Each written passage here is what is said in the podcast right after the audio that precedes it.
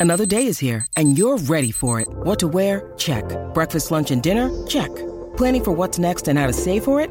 That's where Bank of America can help. For your financial to-dos, Bank of America has experts ready to help get you closer to your goals. Get started at one of our local financial centers or 24-7 in our mobile banking app. Find a location near you at bankofamerica.com slash talk to us. What would you like the power to do? Mobile banking requires downloading the app and is only available for select devices. Message and data rates may apply. Bank of America and a member FDIC. When you need mealtime inspiration, it's worth shopping Kroger, where you'll find over 30,000 mouthwatering choices that excite your inner foodie. And no matter what tasty choice you make, you'll enjoy our everyday low prices, plus extra ways to save, like digital coupons worth over $600 each week. You can also save up to $1 off per gallon at the pump with fuel points. More savings and more inspiring flavors make shopping Kroger worth it every time. Kroger, fresh for everyone. Fuel restrictions apply.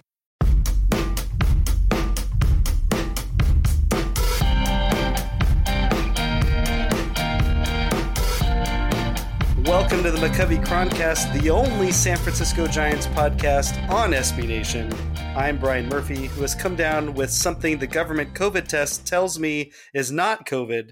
So forgive my voice, which might be stranger than usual. With me is Doug Bruzzone, who writes his own Giants blog, giantsdoug.substack.com, and who I can only hope is COVID free as well. Doug, I'm violating HIPAA to ask, are you COVID free? Uh, yeah, so I actually also have something that I came down with. Well, someone at my work uh, yesterday turned out he uh, he he left. Sorry, I don't want to violate HIPAA. Also, he left, and then I was told he would be out for ten days. Uh, so I gave myself a test when I got home yesterday, and it was negative. And then I got sick today. So, but he's on the IL. So he's on the IL. he's on yeah. the IL. Uh, we're well, calling someone else up. That's right.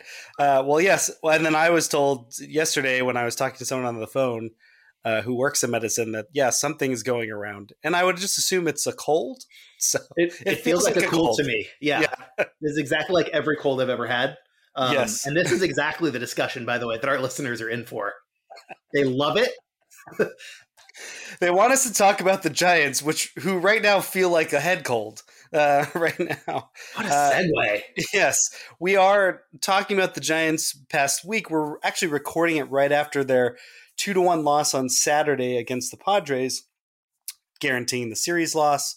Um, we're a quarter into the season somehow, surprisingly. Seems like it's both gone by very quickly and also kind of at the same. It feels like 40 games, but also I can't believe it. I can't believe we're almost in June.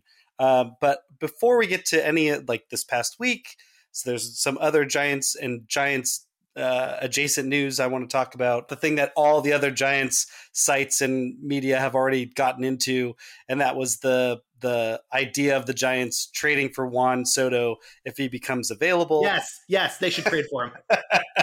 uh, that was that was Bleacher Report. Uh, uh, Doug, your Doug. Doug Grant wrote about this in the Athletic, which I'm sure a lot of our listeners there's some overlap there read the article too, which basically says exactly that the Giants should absolutely trade the entire farm system for Juan Soto were he to become available. And and so we're not going to like delve into all this. Uh, like it's already been examined. It's also just basically a, a, kind of a BS rumor. It's not a rumor. It's just uh, Buster Olney, you know, uh, whoring for clicks. I guess is I don't know if whoring an appropriate term to use anymore, but you know he he's fishing for clicks. There we go. So uh, and so he basically asks scouts and maybe some junior execu- executives or maybe uh, an exec who soused. But so you know he he could just get someone spitballing and then you know because of the cloak of anonymity he'll get him to say whatever and you know the Nationals are in the tank. The the owners are you know leaning towards selling the team because they've already won their championship. Uh, they're going to make a lot of money if they sell. So, Doug, I, I, guess this is a pro and con. My composition is no, it's fine. uh, and and why? Why? Just tell me why I'm wrong. Uh, if you can get a Hall of Famer in his prime, you should do that. I, yes, that's that's the argument. Like Kyle Harrison will probably be a good player, right? Marco Luciano will probably be a good player. Neither of them has done what Juan Soto's done neither of them is, you know, if you were to take bets, Juan Soto is the much safer bet. And besides, this front office, by the way, where do they find their value? By picking up minor league free agents who then become moderate stars for two to three years. You don't need a you don't need to, to have prospects to do that. You can just take someone else's discarded prospects and sort through the refuse and find the the diamond ring someone threw away. And you also get a guy like Farhan Zaidi to run the team to avoid what Bobby Evans was unable to avoid, which is we're going to trade our best prospects who can contribute to a major league team to get a player who uh, currently can and provide the value we're looking for because we have to believe in our efforts to basically restock the farm. You know, we, are trading Bryan Reynolds to get Andrew McCutchen because we also think once Andrew McCutchen passes, we've got the next Bryan Reynolds in line. That's that's the hope because the the long term, which GMs always do, uh, you know, the good ones do think in those terms.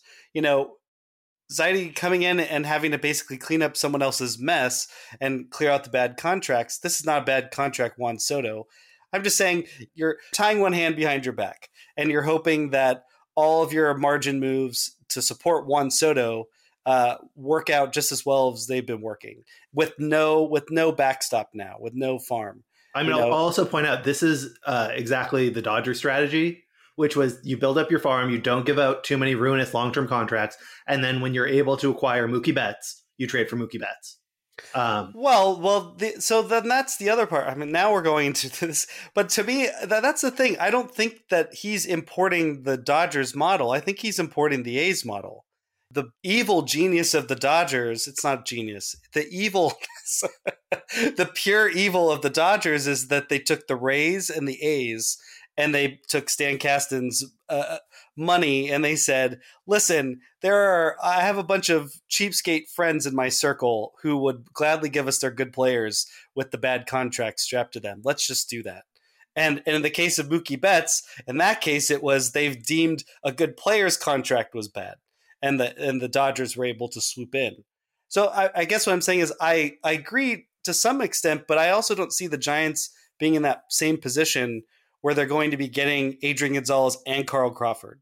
You know what I mean? Like I don't see them doing those types of things. You know, Patrick Corbin attached to Juan Soto, I believe, was a, a so one idea that was floated out there. But you're saying let's let's the Giants are going to add fifty or sixty million dollars on two players and they're gonna they're gonna trade five or six prospects.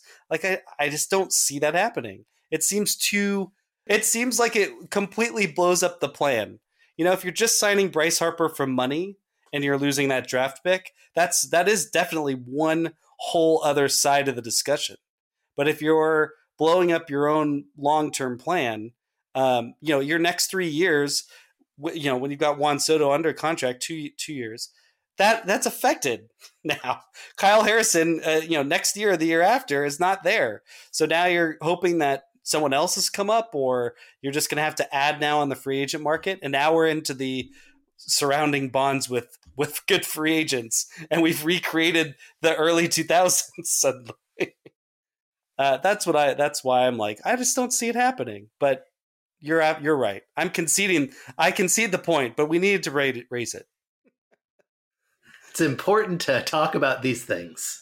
If you put him in that lineup right now, like if today Juan Soto was in the lineup today, I mean, first of all, the the Giants just win every game. That's yes, hundred percent of the games. Yeah, absolutely. Uh, Maybe more. Maybe they win yes. games other two, two other teams. Play. That's that's right. You know, uh, because you look at their record right now, they're they're two or three games, depending on this episode's going to come out on Monday. So I don't know if they're going to get swept. They're basically a Buster Posey away from keeping pace with their record from last year through 40 games, which makes sense because they they replaced they didn't replace Buster Posey. So you pop Juan Soto in that lineup, and they're at least as good as they were already last year, and they have Juan Soto in the lineup. but now you know. Also, imagine Juan Soto and Brandon Belt hitting back to back in a lineup. Well, that's the thing. Like, so annoyed. Yeah. They would be so annoyed. You'd probably go what? La Stella Belt. You'd probably go rough, and or you probably put Soto. But you, I don't know. I don't even want to think about it. But you also have to think uh, who who from the major league roster would be going, who would be left. It'd be an interesting uh, challenge. I just think when you talk about the Giants getting rid of their pitching, I actually think their starting pitching depth is the interesting challenge for them. But anyway, Juan Soto would be a great ad for the Giants. I just don't think it's going to happen. But if they, oh no, it's not going to happen. Yeah, Absolutely yeah, not. yeah. It was a dumb rumor. That's not going to happen. yes. But it's fun to think about. Yes. Also, it is the one way it subverts my the sign that I insist I tap every time the Giants talk about or Giants fans talk about free agent hitters. You can trade for a good one. I never said you couldn't trade for them. Okay. What we should really get into positively, two bits of Giants news. I, I say it's positive because uh, at the end of the day, we're going to remember him for what he did on the field that were great. Um, and that's Joe Panik announced his retirement uh, finally he's he's like, hey, I like being a dad, and this and I made a nice little bit of money playing baseball. I think I'm going to do this for now and then figure out what's next.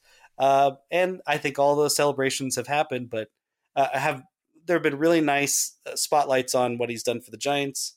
Doug, besides the World Series double play, what are you going to remember Joe Panik for? Probably the two games at the start of the 2018 season, Yeah, which were both won on Joe Panik solo home runs. Both one nothing wins at Dodger Stadium. That that the only run in each game came from a Joe Panik solo homer.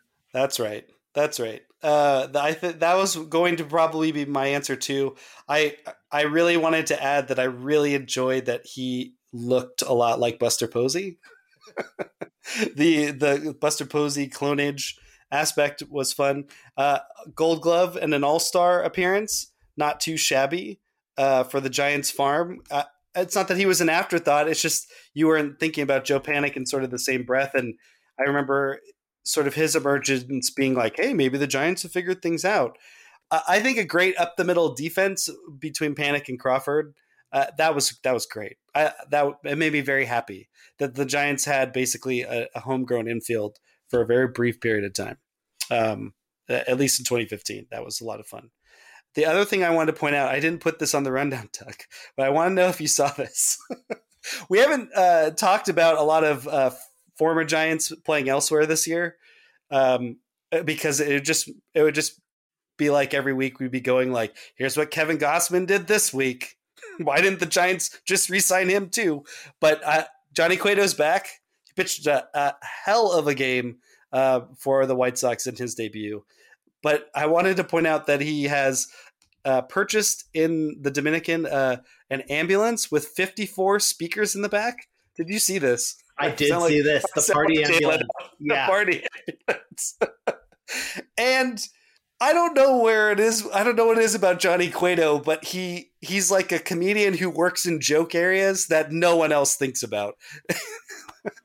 No, he's Uh, a constant. He's a constant delight in ways that no one else can can touch. Like nobody's close to him. No, Yeah.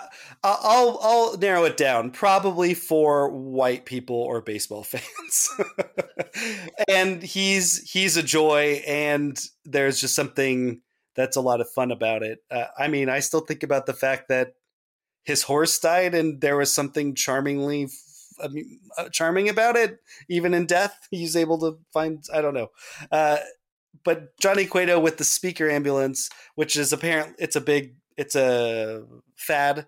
That's the word. We don't use that word anymore. So, We don't. I'm, I'm sounding very old today, but it's a, a fad. And, I, and I'm glad that he's on top of it and using his his Giants bucks to uh, to bring some joy to the island there. Um, but I needed to point that out on top of the retirement talk too. Joe Panik, good giant. Johnny Cueto, good giant, and it's good to both see them both giving to the world in other ways besides baseball. All right, now the Giants' first 40 games of the season. Again, we're recording this when they're 22 and 17. They might be 23 and 17 when you hear this. 22 and 18. I kind of think that's most likely, but we'll see. So, uh, that's uh, three games off their pace from 40 games last year. Like I said earlier, uh, Doug, first quarter of the season, what would be the one word you'd use to describe the Giants' season to this point? well, you know, I've obviously been thinking about this for you know, I. at least 15 minutes since you told me right. to be doing it.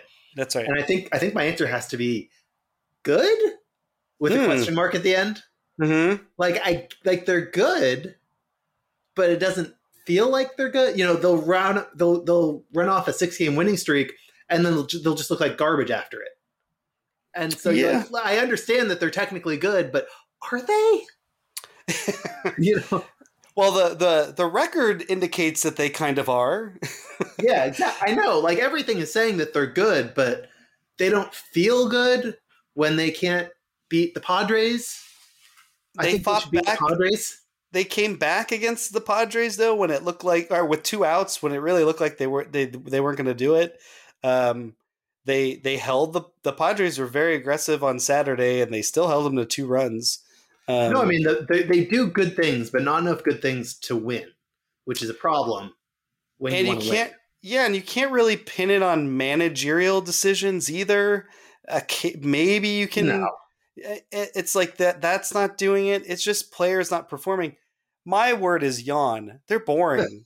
they're they're just yeah. boring. I think, but I to be fair, like it's this isn't a criticism mode at this moment. It's just I feel like the injuries come at these weird times. This you know Brandon Belt starts to get hot, and then he's not playing every day. Joc Pederson was heating up, then he had to go away. You know I don't know what's going on with Brandon Crawford besides he's being old, but he's still playing good defense. His bat could get going, but I also think Brandon Crawford's bat probably heats up more easily if he's surrounded by hitters who are hitting better. and Darin Ruf, I think, is you know uh, LaMonte Wade was starting to really weight it up, and then he you know he's got the knee problem that's persisting. Darin Ruf is starting to get hot again. Uh, Yastrzemski looks like he's settling in, but he hasn't gone on a streak. And I just think it's it's just things aren't quite meshing right now, but not in such a way that you can point to like they're not hitting well. Okay, so what do you do about that? Oh, they're not pitching well. So what do you do about that? Well, you, you're not in a position to go and it's just boring to watch them sometimes. They have big run big run games, and even in these small games or these close games, it just doesn't seem like uh, the pizzazz is there from last year. It's happening. Everything's happening in spurts. It's feeling very um, churchy almost. like where we're standing up and sitting down, and then we have moments where we're allowed to cheer or we're allowed to uh, act human. Um, I, am kind of lumping last week, this past week, into this discussion now, just because they went to Colorado. They extended their winning streak in Colorado to 12 games uh, before Connor Joe um, beat them on the third game. But listen,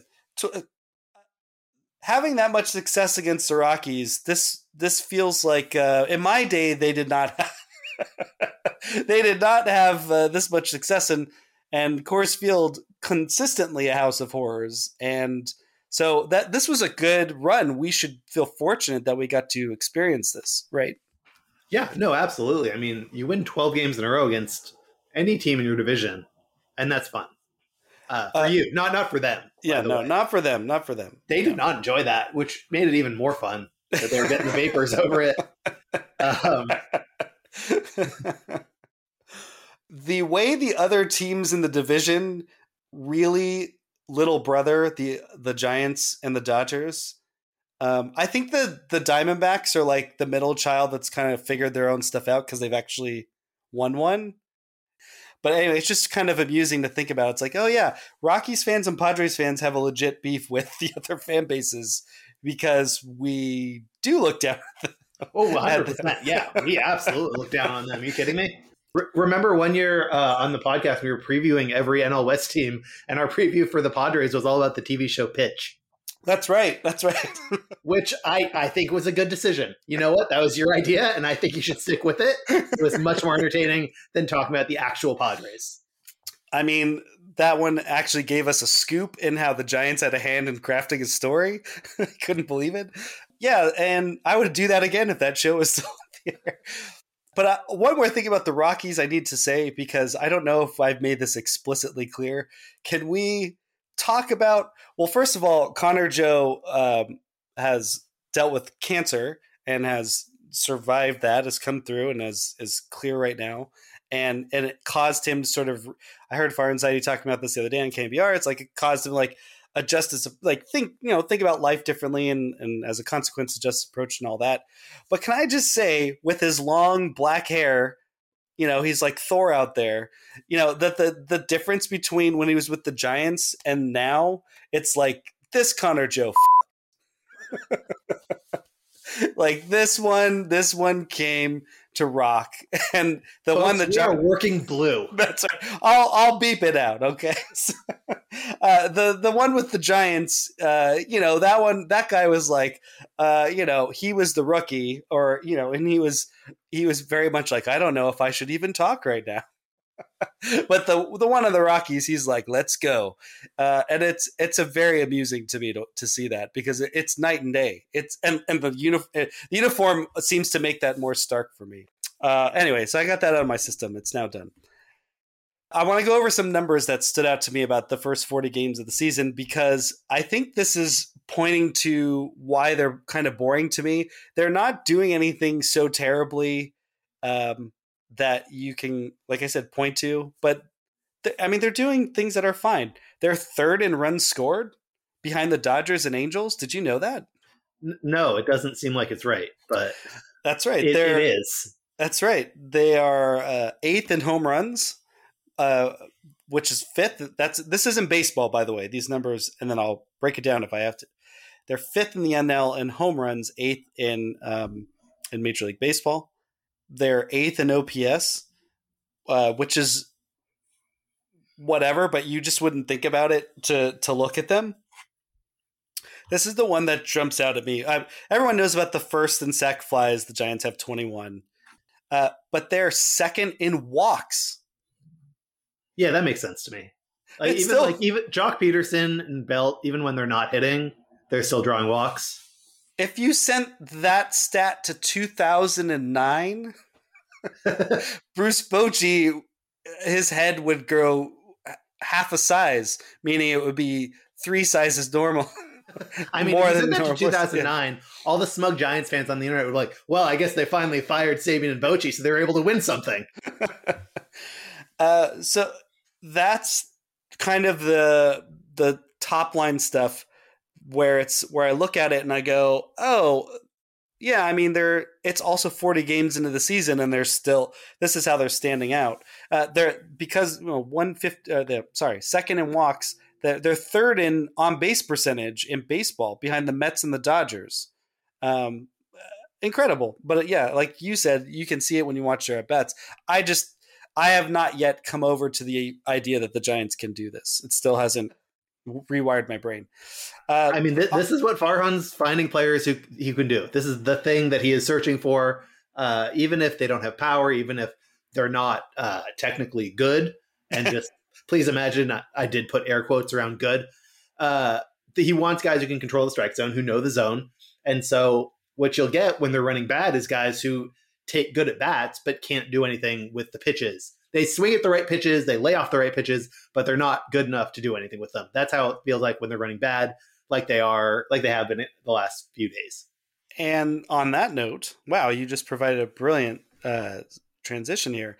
To just 25 plate appearances at, at the minimum, barrels per plate appearance percentage. Joc Pederson's leading the team with 13.7% of his plate appearances have a barrel in them. And then uh, Yastrzemski, 7.1%, Brandon Belt, 6.7%. Those are the only players that are above league average. uh, Brandon Crawford, Austin Slater, Curt Casali, Darin Ruf, Wilmer Flores, Joey Bart, Jason Vosler, Thairo Estrada, Luis Gonzalez. These are 25 plate appearances at least. All of them are like near the bottom of Major League Baseball, below average for sure uh, in barrels per plate per plate appearance. They're just not hitting the ball hard once they are making contact, or the ball's just not traveling. It could be a ball related thing, or it's just 40 games and and their playing time has has essentially been stuttered in a lot of these cases with injuries. The last note on offense I want to add is Thairo Estrada. Uh, well, actually, um, after Friday's game, the Joey Bart howls became louder from the fandom.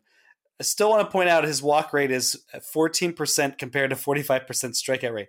These are that's not good, the 45%, but the 14%, which I know is going down, uh, is still kind of remarkable. And he does hit for power whenever he does make contact. He has like a spiritual cousin in Thairo Estrada who's who's third in baseball. N- number three on the list of all baseball players in ground ball rate at 59.3%. And you and he only has two double plays that he's grounded into because he's fast and he avoids being the back end of that double play. Um, so uh, to me, because to me watching that game on Saturday, I was like, this is going to kill the rally because now instead of having a runner at second, you're just going to have another runner at first, but now with an extra out because Estrada's going to hit a ground ball. That's not going to get out of the infield. Uh, but is but both of them sort of provide uh, above average defense or solid enough defense that you know why they're playing.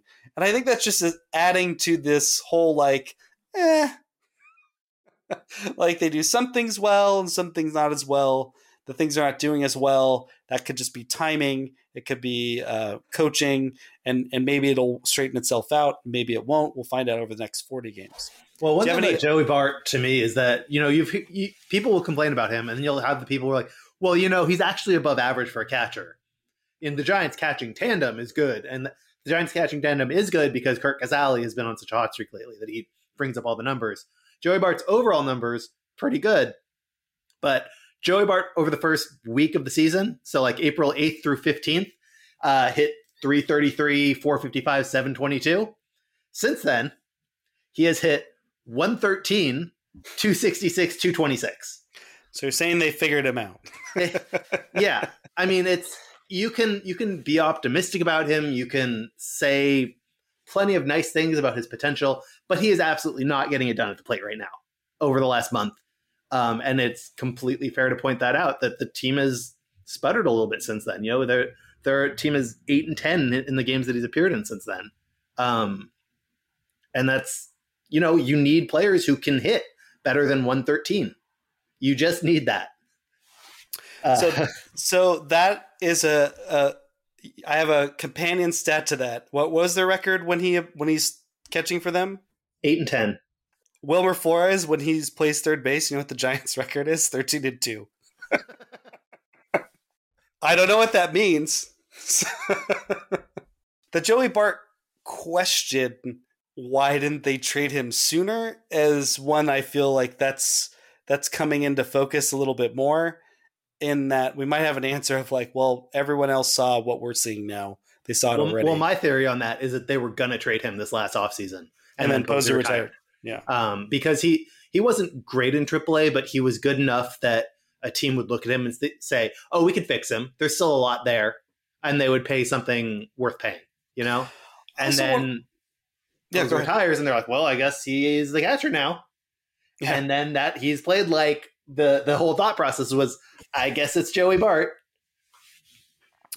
And I don't disagree with that because once you move into that phase, you're empowering the player to not think. You know what I mean? You're taking away an anxiety. Yeah. So he can focus more. You have to hope. I'm again eight and ten. Okay, eighteen games. That's a terrible judgment to make uh, a, a base to, yeah, it's a terrible sample to base a judgment of a player on. He does not look good. There's no question. If other Giants were hitting better, it would not be as terrible a thing. Do you have any other offensive stats that you want to throw in there? Um, just that you know, for all the all the whining that we are doing about the offense right now, uh, through through fr- these stats are through Friday's games because we were recording on Saturday and Fangraphs does not update immediately. Uh, the to- of the top eleven of the eleven hitters who've gotten the most plate appearances for the Giants, according to Fangraphs, the only one under 100 WRC plus is Brandon Crawford. Yeah. Like and the rest of them have all been above average. Even Thairo Estrada, 101, Joey Bart, 102. So, I mean, they, they have hitters, but they're just not, it seems like they're just not coming through together. To me, it feels like the, the offense is mostly based on, well, who's on a crazy hot streak today? Yeah. And then that's it. You know, it was Brandon Belt for a little while, it was Joc Pederson for a little while, it was Tommy La Stella for that one game in Colorado. But like if you don't have that one guy who's just like, yeah, I'm gonna be Babe Ruth for the next couple days, then the offense has been sputtering. Or when other people are struggling, they're still if he's not hot, he's consistent because you know La Stella followed that big game in Colorado up, I think with an 0 for five. Yeah. Or yeah, it's like that seems right. Yeah, and I think I really think this all comes down to just no Buster Posey. like all these problems seem to be solved by having a good hitter like Buster Posey in yeah. the lineup. Yeah. Uh, versus this is versus last year, but okay. So pitching wise, a couple of things to point out here. Baseball Prospectus has deserved runs created, and this was tweeted out. The Giants' uh, staff they have faced basically the best offenses so far. Just to go down the list, the qual the DRC plus of the team's pitching staffs have faced. Giants are number one. They've faced 104, so four percent above the league average. Kansas City Royals are next, 102. Texas Rangers, 102. Toronto Blue Jays, 102. And then this is the bottom. The bottom four are the Cubs at 98, the Padres at 98, the Rays at 97, and the Dodgers at 97. So the Dodgers have faced the easiest lineups, the, like the Those worst lineups. cheating sons Yes. of bitches. So I and I so I saw that and I was like, the only thing this this tweet is missing are the records of those teams. So I just went down the list. Let's go up the list. The Dodgers facing the worst lineups have a record of 26 and 12. The Rays 23 and 12. The Padres, well now we know 27 and 14. The Cubs 15 and 23. Now we get into the the top tier. The Blue Jays 21 and 18, the Rangers 18 and 20, the Royals 14 and 24, the Giants 22 and 8 and 17 after today's game. 22 and 17. So the Giants are actually playing pitching the best against the best lineups. So so I just wanted to point that out because I'm going to have to edit this again. F- the Dodgers. uh, and and also to point out that as maybe not as sharp as the Giants have been, especially in the bullpen, um, as we we grew accustomed to somehow last year. Uh, I feel like people just hit reset on 2019 and 2020. So or 2020. I'm like, that was a pretty bad bullpen to rebound from. So the fact that they went from 2020s to last year's and this is somewhere in the middle, that seems about right, to be honest.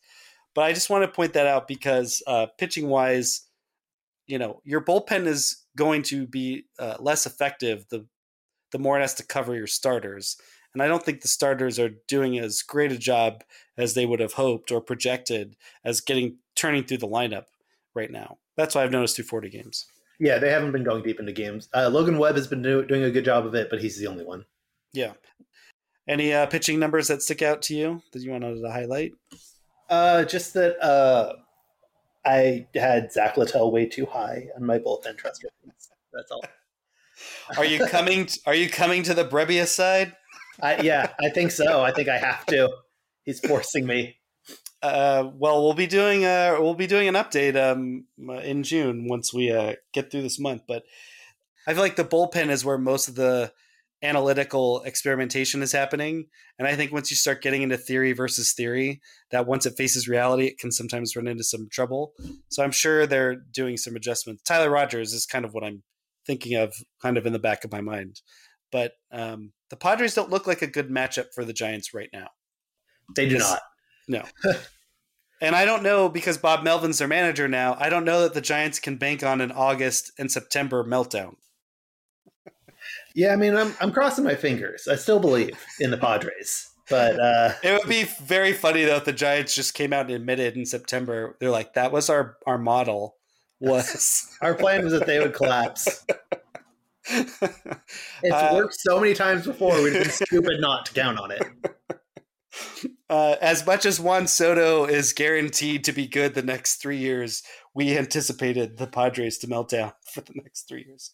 All right, we're going to come back and we're to we're going to look ahead to the next forty games. Uh, we didn't get a chance to do preseason predictions, so I guess this will be we'll do it in in discrete segments like this. Uh, we'll be right back.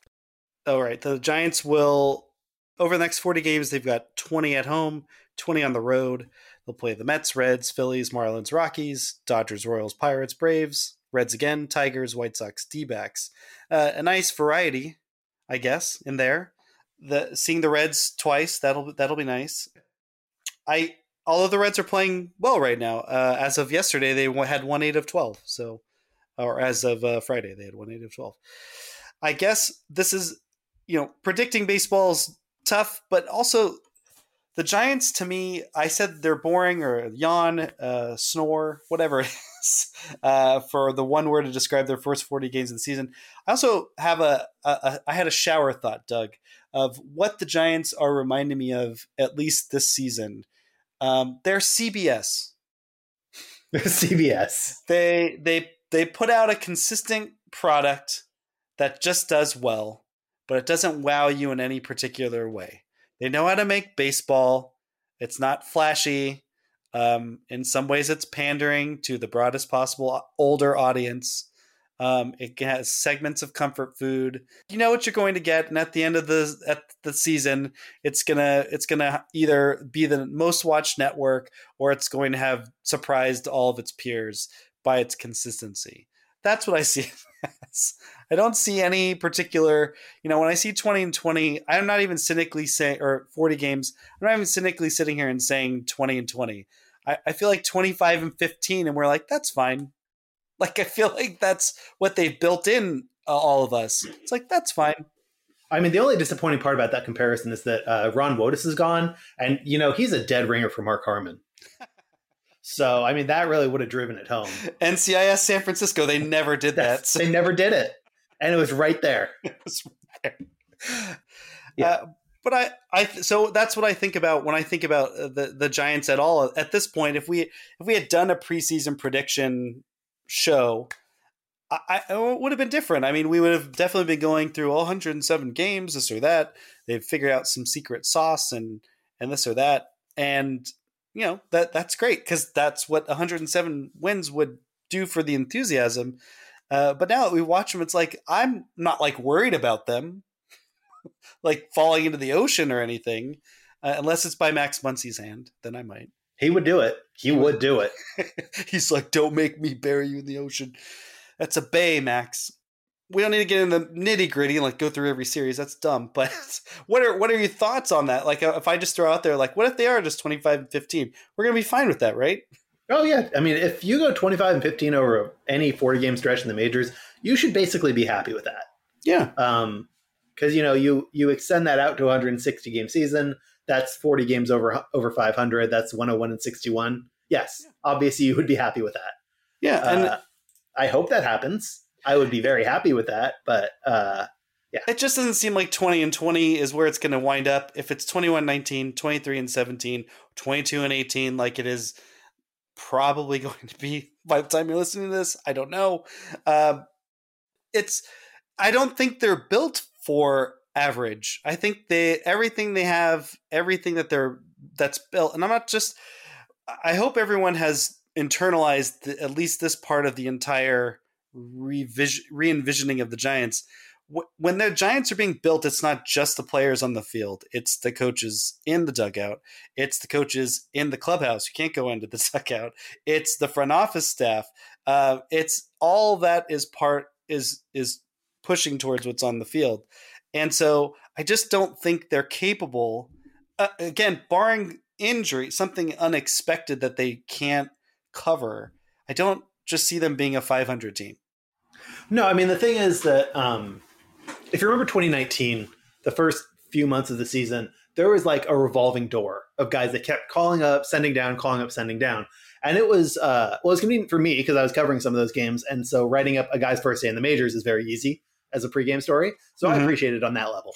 uh, but I mean, you know, as a fan, you're like, well, what happened to that other guy? Why is why is there this new? What, what happened to this? I didn't even finish asking about this new guy, and he's already gone. Um, and the reason that uh, that Farhan was doing that was that the team wasn't good enough and he, so he will take any opportunity to improve the team. Uh, if a guy is not doing well, he will find a solution to get a guy who who might be better into the lineup. So that's why I'm not that worried about the team now that the foundation is a little stronger than it was that year, uh, because this front office has historically shown that they're good at finding players who can uh, who can come in and contribute when somebody else isn't. And so right now, you know, Evan Longoria is not contributing. Um, and so, not to say they'll cut him, but they'll they will figure something out to get someone to get Wilmer Flores in at third base every day. Thank you. I was just going to say I um, have an idea. yeah, uh, and you know then they'll they'll pick some spots for Longoria. They will work on him behind the scenes, try to slowly rebuild uh, whatever he, what he was in the first for the first couple months in 2021 when he was like a legitimately great hitter again. But you know, for now, they're not going to be satisfied with the status quo because they always want to push. That is sort of their personality as a front office, as an organization, as a coaching staff. So I'm not worried about them just sticking with, you know, in 2009, right? The Giants stuck with Randy Winn all year, even though Randy Winn was done. Um, mm-hmm. And I'm not worried about them doing that. And I think that they will find a way to at least put a competitive product on the field over the next couple months. With the Longoria thing, what struck me that I didn't don't recall reading anywhere is it seems that he and uh, La Stella were rushed back, not rushed back, that they came back maybe quicker than they the team could let them keep rehabbing. That was my sense. My sense was they weren't coming up on any rehab um, time periods that a player can be down rehabbing. I, am I wrong about that? I'm not sure. No, I, th- I think um, I don't think their time is up. Yeah. So, I to me when I think about Longoria, yeah, he I thought he was cooked, and then last year he was great, uh, and then when he was not playing well, it really hurt them, and when he was out, it really hurt them. Um, I, to me, it just seems like between the short spring training and then he and La Stella not getting that much ramp up time, you know what I mean? Like they just haven't played enough. And exactly, I hope that's what it is with him um, because they're kind of locked in. And to your point about they'll make changes when they have to, that's why you get guys that you can option easily. That's what we're talking about. That's what they're talking about when they're talking about all the way to the 26th man. I, what, but I also think that it's impossible for there not to be some sort of a hierarchy priority list. You're going to give Brandon Crawford more time. You know what I mean? Like you're, yeah. Th- there's just players that you're committed to uh, for one reason or another, financially or you know their value in other areas if they're not performing in this area. You know, you're probably going to stick with Thairo Estrada if for nothing else, he's going to be uh, he's going to be starting switched out or your late game defensive replacement, whatever it is but Luis Gonzalez, he's probably going to get sent down uh, another time. So between all that, that's why I sit there and I go, yeah, 25 and 15, that would be great. Uh, but even then, I'm, I'm not even thinking like, I guess 21 and 19 or 20 and 20 would, would to them be a disappointment. And when I look at the, when I look at the opponents, I can see how something goes wrong. You know, the Marlins are playing better this year. The Tigers are supposed to be playing better this. We're supposed to be better this year. They haven't really uh, gotten going in that regard, but they're sort of like the Reds. I think last year both teams got very slow starts. Uh, I think both. I think both teams had really bad not the Reds, because Reds would have been the sixth playoff spot. I think the Tigers had sort of a red situation last year where they were terrible in the first month and then they basically had a winning record the whole rest of the season. And everyone thought that was going to carry them into this season. That hasn't happened yet. The Reds are sort of doing what the Tigers are doing, at least very briefly in May, where they're starting off slow and now they're taking off. So you never know. Things can come back and surprise you. Um, uh, player teams can come and surprise you. The White Sox, D backs, those are tough teams one last point on the next 40 games. You know, the Giants, I think they're designed to just get into the playoffs. I think they knew, they projected, you know, oh, this extra wild card spot, that's a great boon for us because we don't have to stress about replacing Buster Posey because the team we have right now, even if we fall off a cliff on from what we won last year, you know, 85 to 90 games or 90 wins, which is still a lot of wins, you know, that that could get us into the playoffs. I guess why I'm why I'm bringing all this up is like they're they're comfortably in the playoff mix right now. But like the Braves haven't gotten going, the Phillies haven't made a run. Uh, you know, the Mets are could melt down and not win that division. I don't know. Um, you know, but those I believe in the Mets' ability to melt down.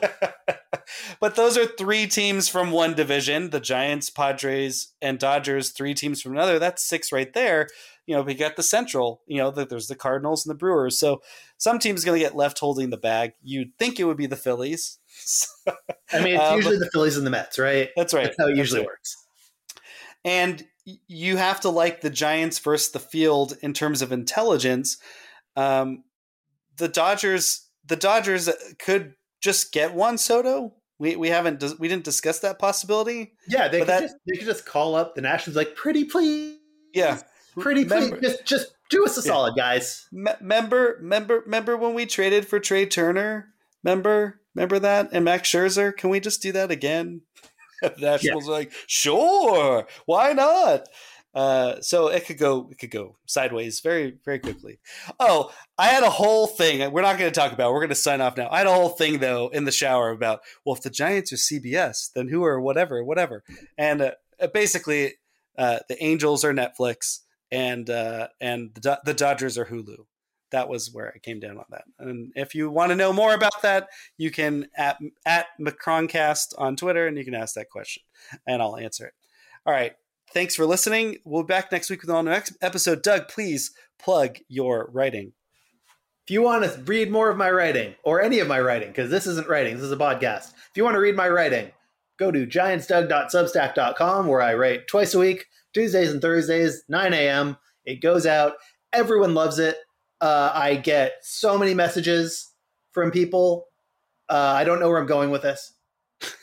Well, it's a it's a great read, and if you like that smooth Doug style, you'll find it there. That's right. All right. Well, thanks again for listening. Go Giants. Go Giants.